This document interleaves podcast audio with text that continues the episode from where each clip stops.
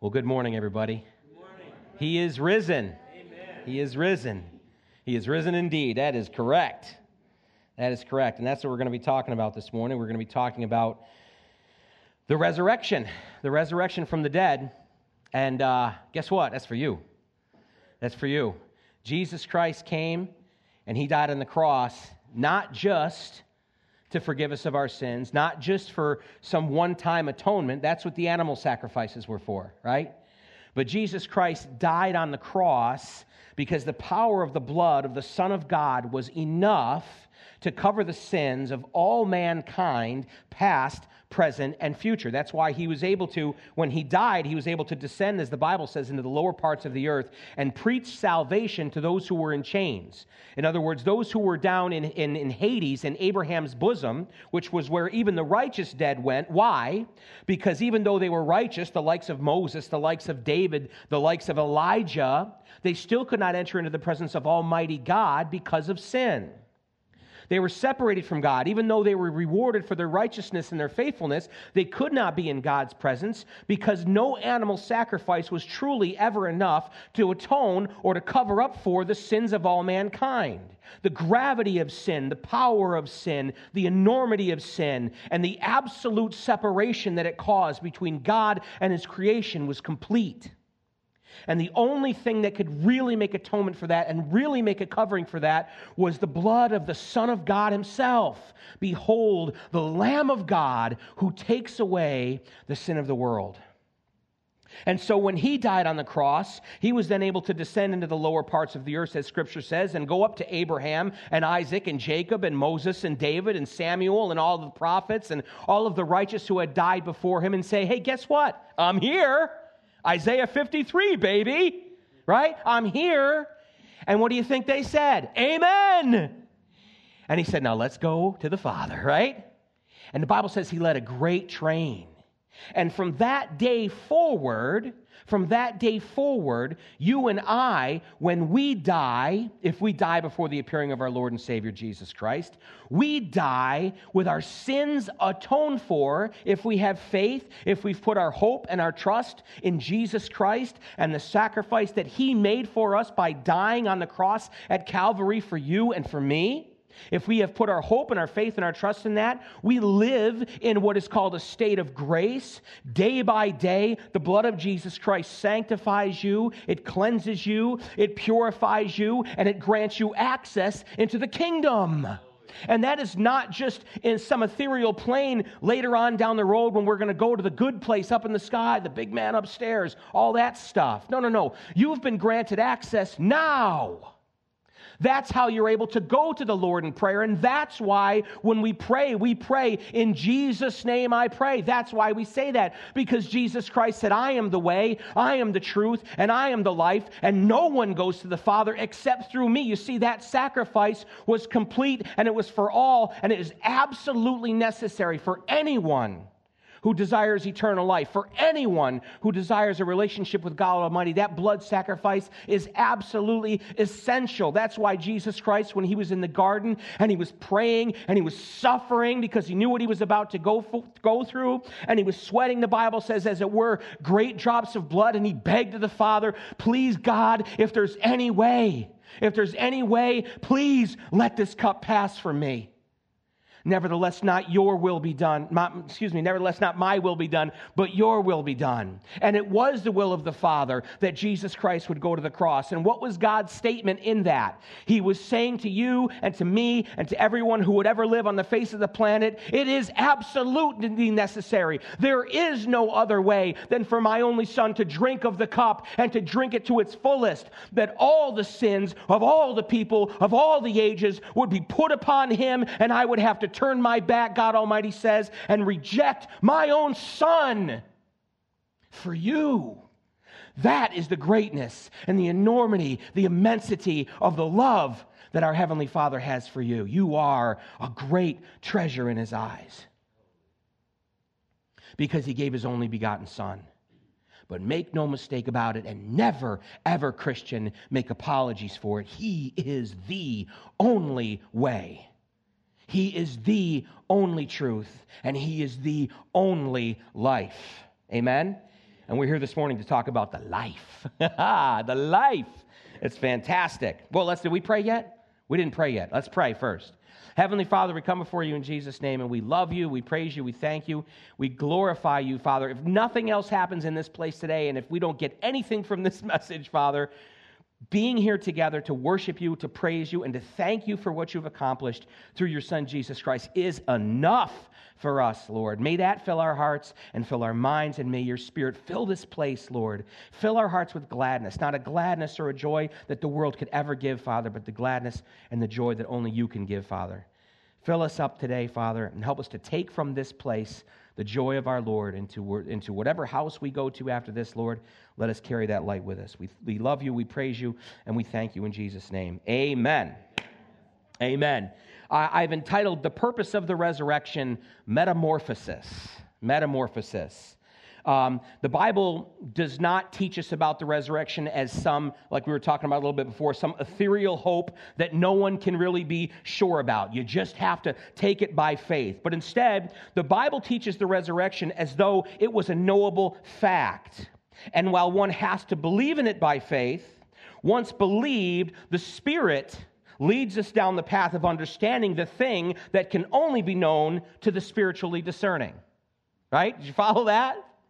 In other words, the things of God, the truths of God, and the Word of God, the Scripture tells us, can only be known by the spiritual man. They are spiritually discerned. The natural man knoweth not. They can't know it. There's no possibility for them to know it, nor to understand it. So when they look at you like you got three heads and unfriend you on Facebook, don't you feel bad when Jesus said, Listen, if the world hates you, remember, it hated me first.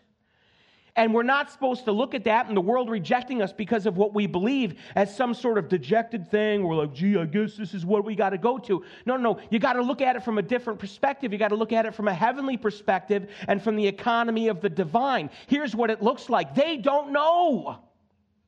We ought not to feel sorry for ourselves or to be sad when we're rejected by the people of this world. They truly don't know, nor can they. Until their understanding is woken and activated by a simple faith and trust put into Jesus Christ. And the people asked him, What may we do that we may do the work of God? And Jesus said to the people, This is the work of God, that you believe in the one whom he sent. You let me worry about the rest. And the Holy Spirit, upon the day of our salvation, enters into our life and it gives us eyes finally to see, and ears finally to hear, and hearts finally to know and believe and understand all of the awesome truths of God's Word and the promises that are contained therein. And what we find about the resurrection is that its purpose is metamorphosis to change a being of one kind into another one entirely. Our teaching text this morning is found in 1 Corinthians. If you want to turn there, you can kind of leave your Bible open there to 1 Corinthians chapter 15. Uh, really, the whole chapter is, is an absolutely awesome, incredible teaching on uh, resurrection. We're going to focus on some verses here and there, but in reading Paul's epistles, uh, you have to understand that there is an assumption that the reader has faith, that the reader has put their hope and trust into Jesus Christ. Okay? That the assumption is made. When Paul wrote those letters, he wrote those letters not to unbelievers, but he wrote those letters to the church.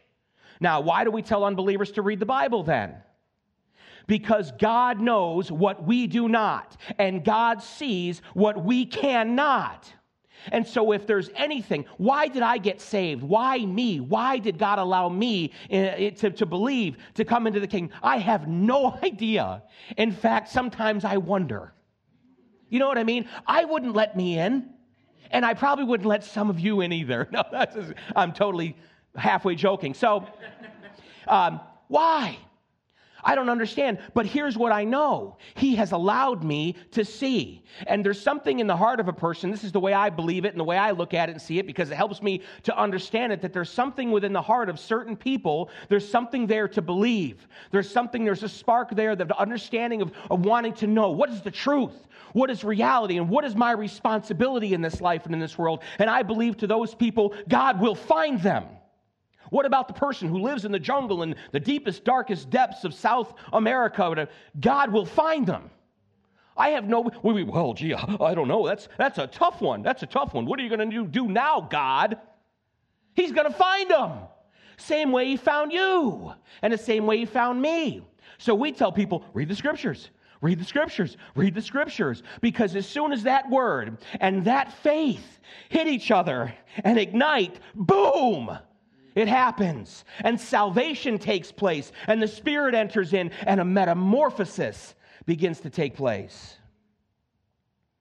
Uh, in reading uh, Paul's epistles, like I said, we have to understand that it's assumed okay it's assumed that the readers have faith but right out of the gate 1 corinthians chapter 15 when addressing the question of what and how concerning the resurrection paul answers like any good teacher would you big dummy you big dummy how can you not know these things you ought to know these things now I would assume that Paul taught mostly the same things wherever he started churches, but after his letters to the Corinthian church and his letter to the Roman church, he would write this Because what may be known of God is manifest in them. And that, that is, in other words, in people. What may be known of God is manifest in people, for God has shown it to them. For since the creation of the world, his invisible attributes are clearly seen, being understood by the things that are made. Even, even, even his eternal power and Godhead, so that they are without excuse. In other words, God gave us the things in the natural world. So much of the creation that God made in the natural world is for you and I so that we can look at it and go, there's a God. There's a God. Not, not there's goo to you by way of the zoo. Okay? And if you're a Christian and you have, if you have a, a, a, heart activated by faith, that's why to us, when we think about the, the concept, the idea of evolution, the concept and the idea that the absolutely staggering, breathtaking enormity of creation could somehow happen completely by happenstance, completely random, if you know the living God, you understand that is silly. And this is how Paul talks to the church. But some people will say, How and why and what? Foolish one. You know, Paul was not politically correct. You know that, right? In fact, I joke around all the time saying, I just know that Paul would not like me. Seriously, I'm not joking. Like, I really believe that Paul would be like, Listen, that fat kid, he drives me insane keep him away from me, okay? I just have that feeling. Maybe I'm wrong. I could be wrong. But Paul strikes me as the kind of person, no nonsense. Absolutely no nonsense. No prisoners when it came to the kingdom of heaven. Paul never pulled punches. He never pulled punches. You know, just little video clips I'd like to see. You know, when the when the servant girl is following them as he's preaching the gospel and she's filled with an evil spirit. And yet, even though she's filled with an evil spirit, she's saying, Listen to this man. He's preaching the truth of God. He's preaching the truth of God. And after day after day, and Paul's walking around going, Be a good witness, be a good testimony, be nice, be nice. Paul, be nice, stop it, shut your mouth, be nice. He finally can't take it anymore, and he turns around and goes, and he rebukes the demon and drives her out, and it creates an uproar, almost a riot, right? Paul pulled no punches. Paul took no prisoners. And when Paul taught you something by the power of the Holy Spirit, he expected you to remember it, he expected you to heed it, and to live your life by it. Um, Paul expected the churches that he planted to know and understand, and just as importantly, to continue in the doctrine that they were born into, and he gets after them when they do not. Uh, and here's that doctrine 1 Corinthians 15 1 and 2. Moreover, brethren, I declare to you the gospel which I preached to you, which also you received, and in which you stand, by which also you are saved. Listen to this. If you hold fast that word which I preached to you, unless you believed in vain. Like, hello? Did you believe in vain or not?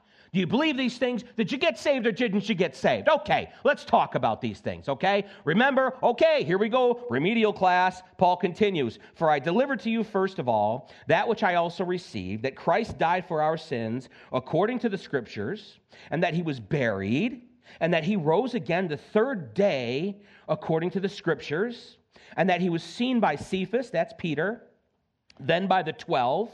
And after that, he was seen by over 500 brethren at once, of whom the greater part remain to the present, but some have fallen asleep. After that, he was seen by James, then by all the apostles. Then, last of all, he was seen by me also as by one born out of due time. So, Paul here is genuinely perplexed that it is going around the church that there really is no resurrection from the dead. He's absolutely perplexed by that because it was central to the gospel message that he preached to them. It was absolutely central that Jesus Christ rose from the grave. Faith gives us the ability to believe, to understand, and to continue in that belief. I'm going to say that again. Faith gives us the ability to believe, to understand, and to continue in that belief. There are things in the Bible that, to me, so definitively and definitely prove not only its authenticity, but also that of the gospel of Jesus Christ in the New Testament, that I don't understand how people don't believe it. But that's because I've been activated by faith. I'm going to give you an example. Uh, in the book of Genesis, there is a genealogy, and I'm going to go through this very quickly, and I'm going to give you the information so that you can look this up for yourself. But this is one of those things, guys, that when I find this, when I found this out about the Bible, that's all I, I need. Like, what about this? What about that? This is all I ever would ever need to see to know absolutely, unequivocally, without the shadow of a doubt, that the Bible is God's word and that it is all about Jesus Christ. The genealogy in the book of Genesis that goes from Adam, the first created man, all the way down to Noah, as in Noah in the ark, here are the list of names Adam, Seth, you're like, what in the world? Wait. Adam, Seth, Enosh, Kenan, Mahalalel, say that four times fast, Jared, Enoch, Methuselah, Lamech, Noah. Okay? This is the genealogy that goes from Adam to Noah. Now, when you translate those names into English, here's what the names mean. And I'm going to go from Adam to Noah man appointed mortal sorrow. The blessed God shall come down, teaching, his death shall bring the despairing comfort. Okay, I'm done. Sign off, turn off the lights, Billy, we're out of here. I'm saved. I can't believe that anybody on the face of the planet could know this and not absolutely believe in the Bible and absolutely believe in Jesus Christ. That in an ancient Jewish text, they hid the gospel message of Jesus Christ.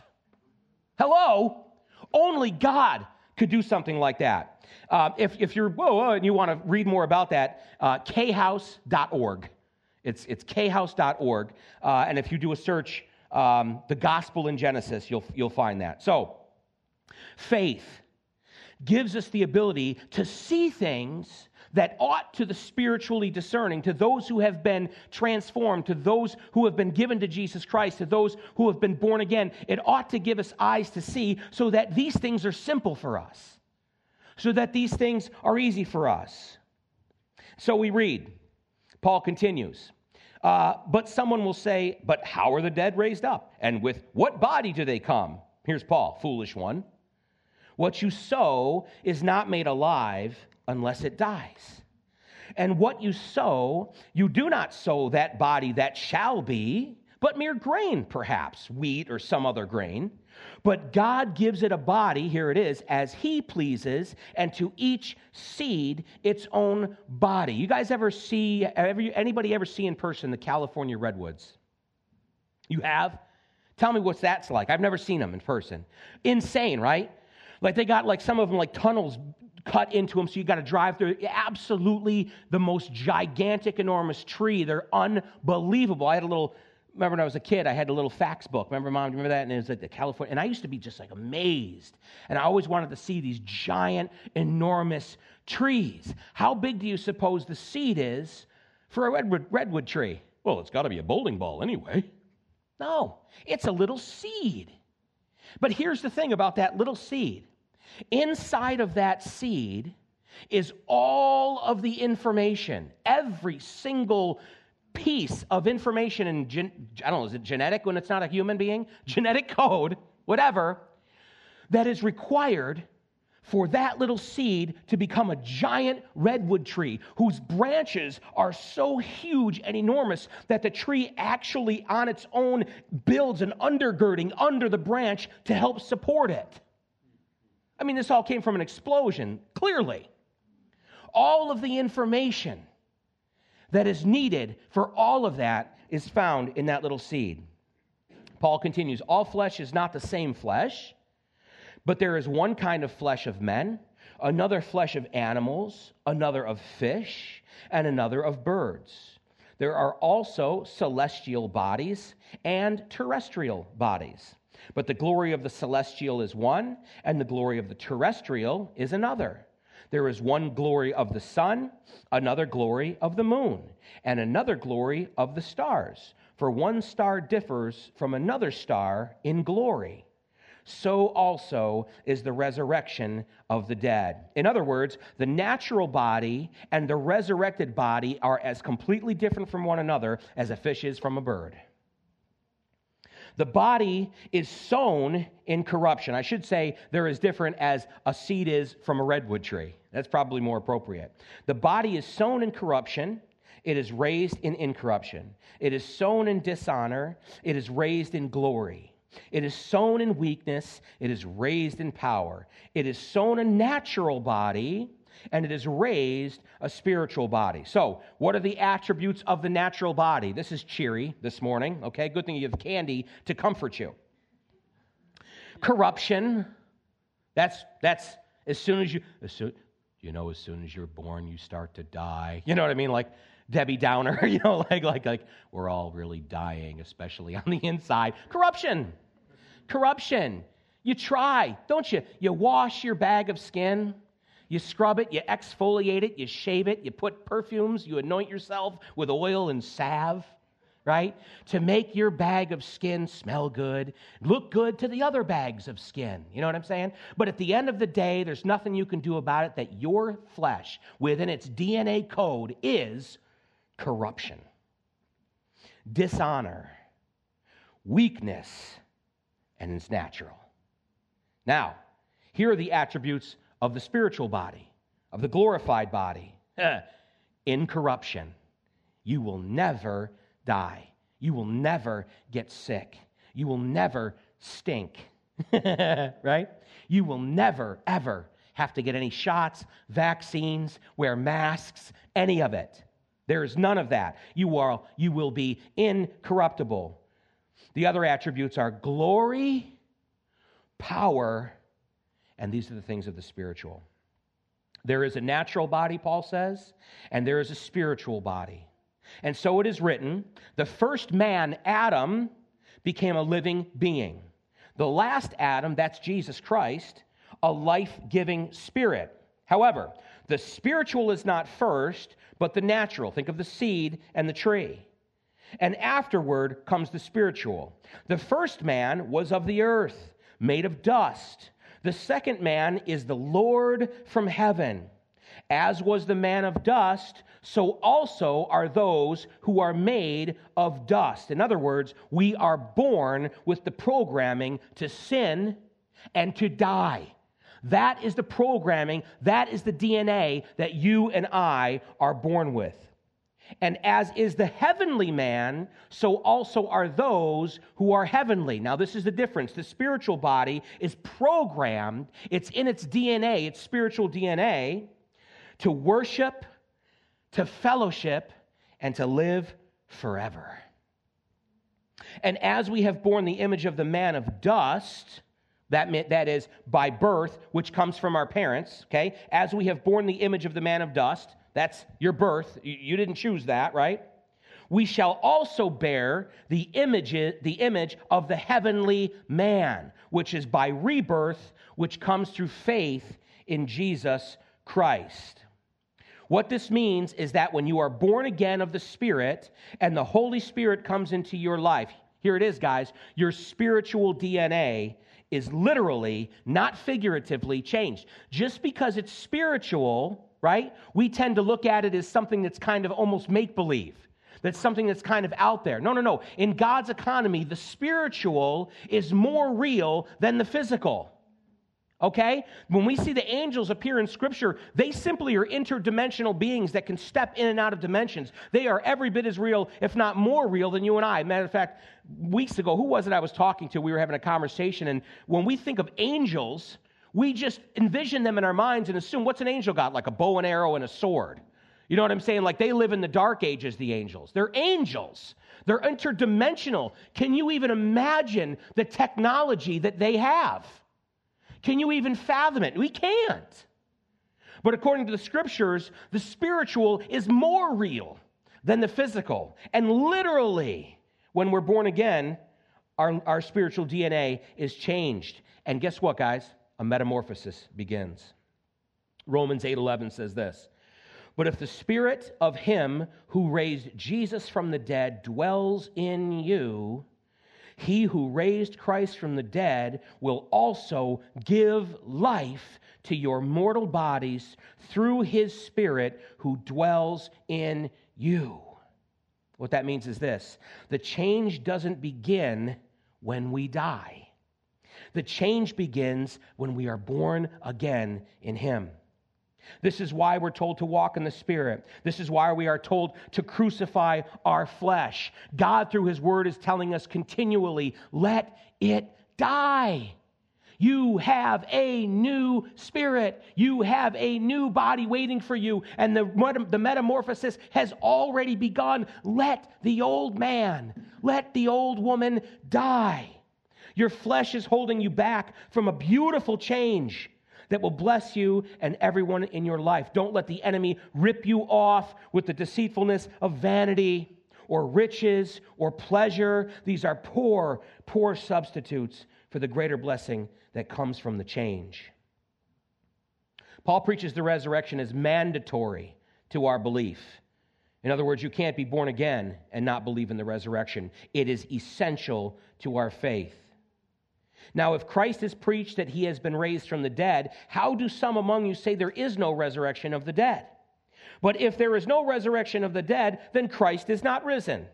And if Christ is not risen, then our preaching is empty and your faith is empty. Yes, and we are found false witnesses of God because we have testified of God that he raised up Christ, whom he did not raise up, if in fact the dead do not rise. For if the dead do not rise, then Christ is not risen. And if Christ is not risen, your faith is futile. You are still in your sins. How important is the resurrection to you? What this means is that even Jesus Christ's sacrifice on the cross would be of no effect if he did not then raise from the grave. That is when the victory was sealed. Go through your scriptures and search. Every time Jesus talked to his disciples about the fact that he was going to be delivered into the hands of sinful men and to be killed and crucified, every single time he would then say that on the third day he would rise from the grave that was never, ever, ever separated from the sacrifice. Never. They are one and the same the death and the resurrection. Resurrection is the hinge point of our faith. He continues in Corinthians Now, this I say, brethren, that flesh and blood cannot inherit the kingdom of God, nor does corruption inherit incorruption. Behold, I tell you a mystery. We shall not all sleep but we all shall be changed in a moment, in the twinkling of an eye, at the last trumpet. For the trumpet will sound, and the dead will be raised incorruptible, incorruptible, with a spiritual body. And we shall be changed from a natural body to a spiritual body. For this corruption, this corruptible, must put on incorruption. And this mortal must put on immorality. Why? Why must we put these things on? to be with your Lord, to be in the presence of Almighty God. You have to be perfect. you have to be incorruptible. You have to be without sin. And that's exactly what Jesus Christ has begun in each one of us, and that will be completed when we die or when Jesus comes back for his church. He continues to another point. Then also those who have fallen asleep in Christ have perished. And if in this life only we have hope in Christ, we are of all men the most pitiable. Their lives weren't easy, were they? What the apostles went through, what the apostles saw, what the apostles were, were, were put through, the beatings, the tortures, the hunger, the cold, the chains, the imprisonment for no resurrection from the dead? I had one time, years and years ago, young Christian, awesome, awesome, awesome person, hmm, but young, young Christian. Even if God was going to send me to hell, I would still serve him. He's that good. And you know what I said? Bull crap. Excuse me, on Easter Sunday. That's exactly what I said. No, you wouldn't. We love him. Why? He first loved us. Friends, it is all him. It begins with him and it ends with him. It is all because of what he's done. But if there's no resurrection of the dead, huh, I affirm by the boasting in you which I have in Christ Jesus our Lord. Paul says, I die daily. So if in the manner of men I fought with the beasts of Ephesus, what advantage is it to me? If the dead do not rise, let us eat and drink, for tomorrow we die. What is the point? This is the other part of Paul's argument for the resurrection that makes the sense, the most sense maybe to our flesh, and that is why in the world would you keep yourselves from doing whatever you wanted to do? And why in the world would you suffer persecution if when we die, there's nothing afterwards? Doesn't make any sense.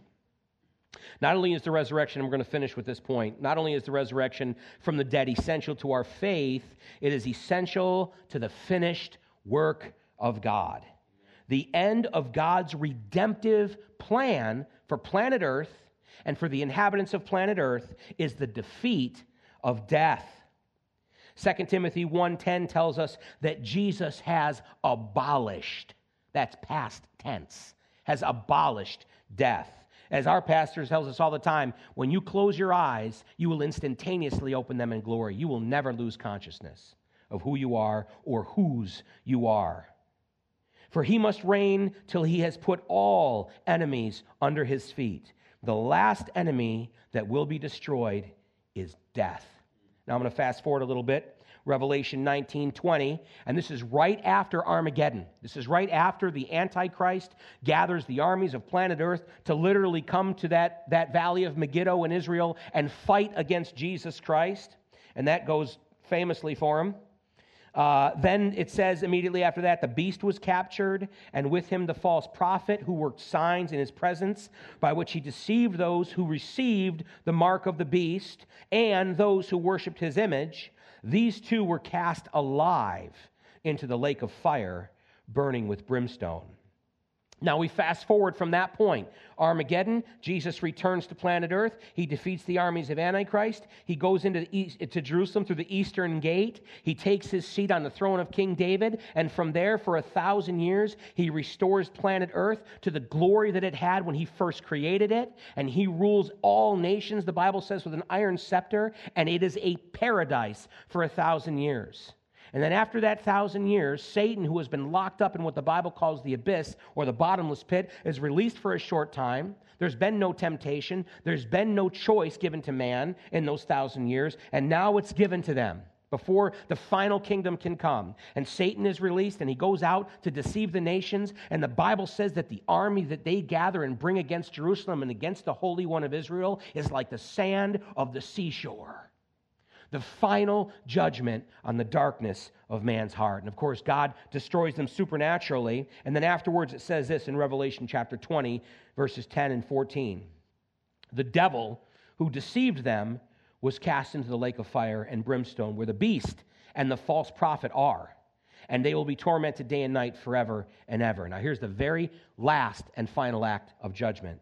Then death and Hades were cast into the lake of fire which is the second death. The final enemy to be defeated is death. Christ's victory over Satan and sin was won at the cross, but his victory over death was won when he was raised by the Father from the dead. And the only hope that you and I have of eternal life is because he did just that. So, we celebrate today, we celebrate our risen Lord, Jesus Christ, and we celebrate the fact that because he rose and because of our simple faith in him, the Spirit lives in us and the transformation has begun from corruption to incorruption, from dishonor to glory, from weakness to power, and from the natural to the spiritual. Job says in 1925 and 26, For I know that my Redeemer lives, and he shall stand at last upon the earth. And after my skin is my bag of skin, that is, in the early translation, after my skin is destroyed, this I know that in my flesh I shall see God. You know what Job's talking about? The resurrection, the glorified body he's going to receive. After my skin is destroyed, this I know that in my flesh I will seek God. Isaiah says this in chapter 25 And in this mountain, the Lord of hosts will make for all people a feast of choice pieces, a feast of wines on the lees, of fat things full of marrow, of well refined wines on the lees, and he will destroy on this mountain the surface of the covering cast over all people. What do you believe is the covering that has been cast over all people that he will destroy? And the veil that is spread over all nations. He will swallow up death forever. And the Lord God will wipe away tears from all faces. The rebuke of his people he will take away from the earth, for the Lord has spoken. And it will be said in that day Behold, this is our God. We have waited for him and he will save us. This is the Lord. We have waited for him. We will be glad and rejoice in his salvation. I'll finish with the words of Jesus Christ. This is the will of the Father who sent me, that of all he has given me, I should lose nothing.